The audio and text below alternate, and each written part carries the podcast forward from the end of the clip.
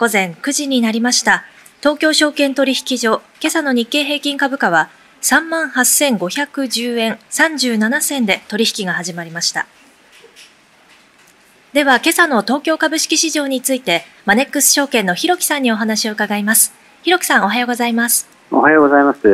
今朝の日経平均株価は上げて始まりました。まずは寄り付きの背景からお願いします。はい。えー、今、冒頭おっしゃっていただいたように、昨日のアメリカの株式市場はプレジデントデーの休日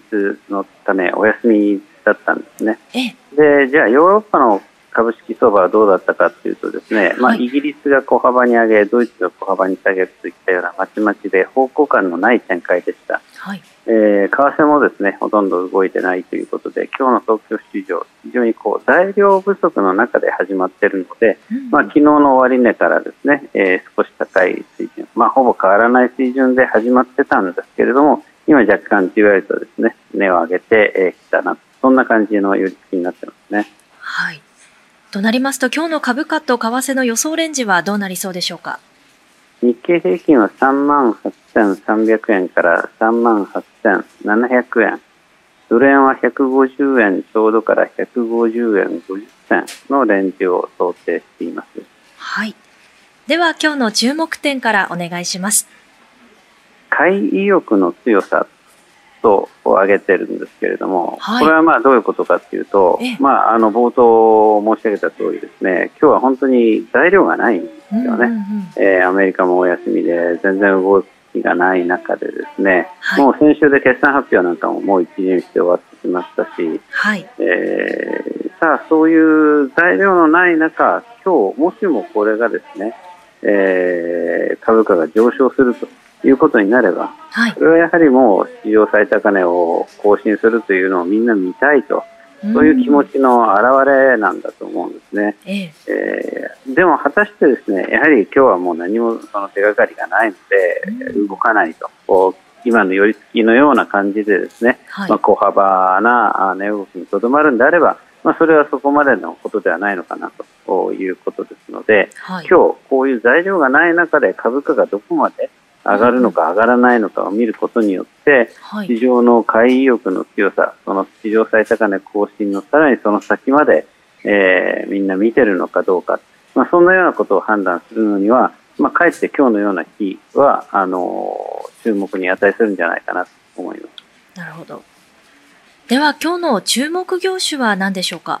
業種ということではないんですけれども、はい、あのグロース株と挙げました。グロース株っていうとちょっとなかなか何を指すか定義が難しいんですが、はい、ここでは東証のですねグロース市場に上場している株という意味です。東証があの市場区分変更して一番上がプライム、東証一部だったものが東証プライム市場になります。それからスタンダードとなり、えー、旧マザーズ市場みたいな、ああいう新興市場、小型のですね、はいえー、若い企業が上場している市場をグロース株市場というふうにこう定義したんですが、これまでですね、そういったその小型の若い企業のところにはですね、お金が回ってこなかったんですね。うんうん、今回の株高の主役は何といってもやはり日本を代表する超大型の企業ばかりがですね、外国人に買われるという主導の展開が続いてきたものですから、はい、えー、置き去りにされてきた感があって、まあ、出遅れ感があったんですね、うん、それがここへ来てですね急速にキャッチアップしてきまして昨日は大幅高になってるんです、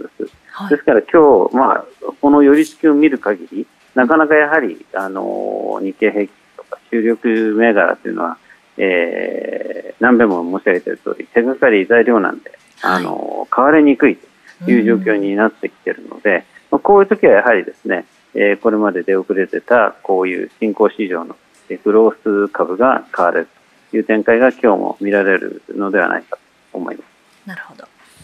では今後の見通しはいかがでしょうか？えー、まあ、あの、もうここまで来ると史上最高値というのはもう目と鼻の先なんですが、はい。えー、一つですね、まあ、大きい今週のイベントとしては、明日になりますけれども、はい、アメリカの NVIDIA という半導体メーカーの決算発表があるんですね、うんはい、もうこの NVIDIA というのは今本当に話題の株でどんどん時価総額が大きくなり先週はアップルやです。あ先週はアマゾンのですね、時価総額を抜いて、はい、今やアップル、マイクロソフトに次ぐアメリカ株では第3位の、えー、大型の時価総額の会社にまで成長してきた、えー、会社なんですね、はい、特にその人工知能 AI 向けの半導体が強いもんですから今もうまさに時代の寵児と言ってもいいぐらいに注目を集めている企業です。その企業の決算発表が明日あるわけなんですが、まあ、もちろん好業績を発表すると思うんですが、市場の期待があまりにも高すぎるのでですね、はい、あのそれがあの NVIDIA が発表する決算が、まあ、その市場の期待に沿わないと、うん、えー、いい決算を発表したとしてもですね株価が下がってしまう、えー、特に大きく上昇してきた後だけにですね